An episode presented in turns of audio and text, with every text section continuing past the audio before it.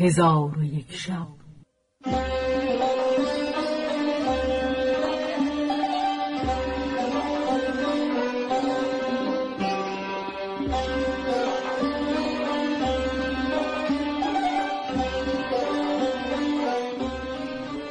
داستانهایی برآمده از ژرفای تاریخ و تمدن و فرهنگ مشرق زمین.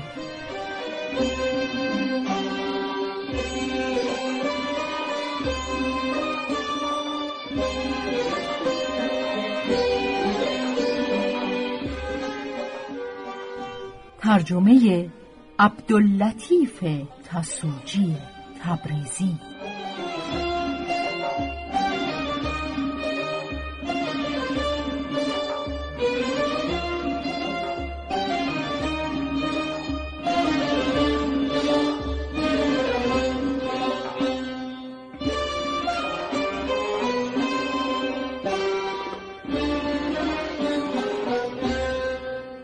چون شب یکصد و هفتادم برآمد.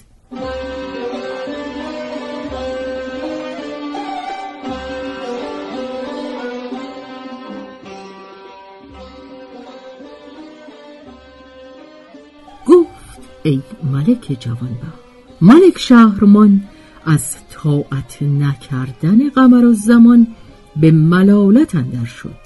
ولی از محبتی که بدو داشت در این باب سخن دوباره نگفت و بدو خشم نیاورد بلکه رو بدو آورده ملاطفت و مهربانی کرد و او را گرامی بداشت و دلجوییش کرد. ولکن قمر و زمان را همه روزه حسن و جمال افزون می‌شد. ملک شهرمان یک سال بر او صبر کرد و او را ملاحت و فساحت در حد کمال شد. نظارگیان بر او مفتون شدند و عاشقان را پرده از روی کار بیفتاد و صورت بدی و شمایل نیکوی او را شاعران با این ابیات همی ستودند.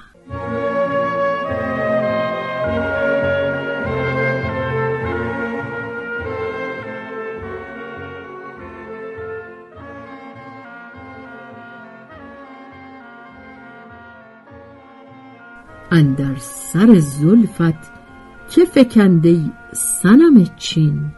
چندین گره و حلقه و چندین شکن و چین؟ آن سوسن سیمینت که پوشید به سنبل؟ آن بسد نوشینت که آکند به پروین؟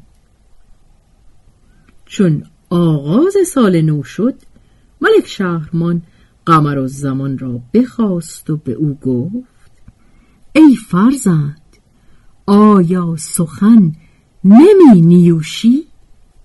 قمر و زمان در حال بر خاک افتاد و زمین را بوسه داد و از پدر به بیم و شرم اندر شد و گفت ای پدر چگونه از تو سخن ننیوشم که خدا طاعت تو بر من فرض کرده و مرا از مخالفت نهی فرموده.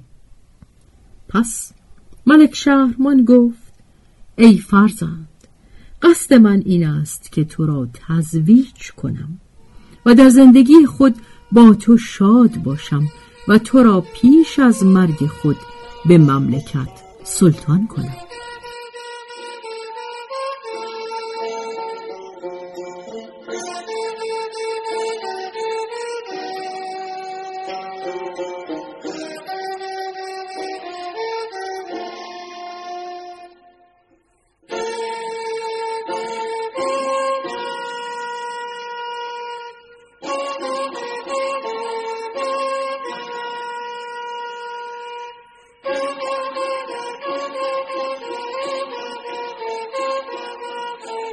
چون قمر زمان این سخن از پدر بشنید ساعتی سر به زیر افکند. پس از آن سر بر کرده گفت ای ملک من این کار نکنم. اگرچه ساغر هلاک بنوشم و من می‌دانم که طاعت تو مرا فرض است ولکن تو را به خدا سوگند می‌دهم که حکایت تزویج با من مگو و مرا به زن گرفتن مخوان و مپندار که تا زنده ام زن خواهم گرفت از آنکه من کتاب های پیشینیان خانده ام و آنچه که از مکر و کید زنان و نیرنگ و فسون ایشان به مردان رفته دانسته ام و هر حادثه که به سبب ایشان روی داده شنیده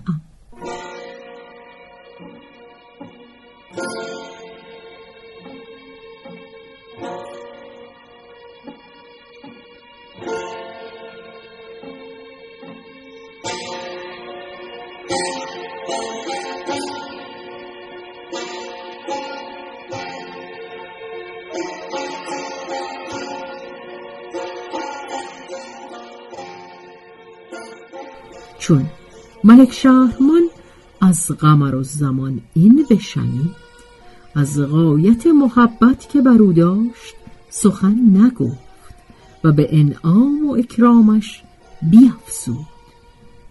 چون مجلس برهم خورد و حاضران برفتند ملک شهرمان با وزیر خود خلوت کرد و گفت ای وزیر چون قصه به دینجا رسید.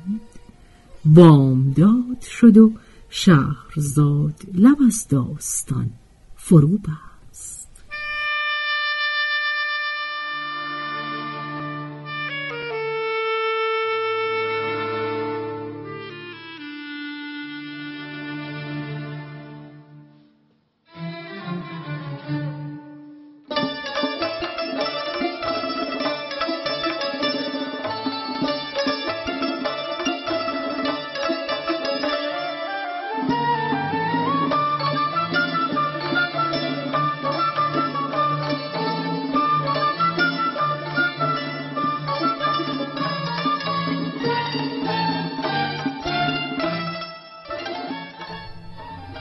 به روایت شهرزاد فتوهی تنظیم از مجتبا میرسمیعی.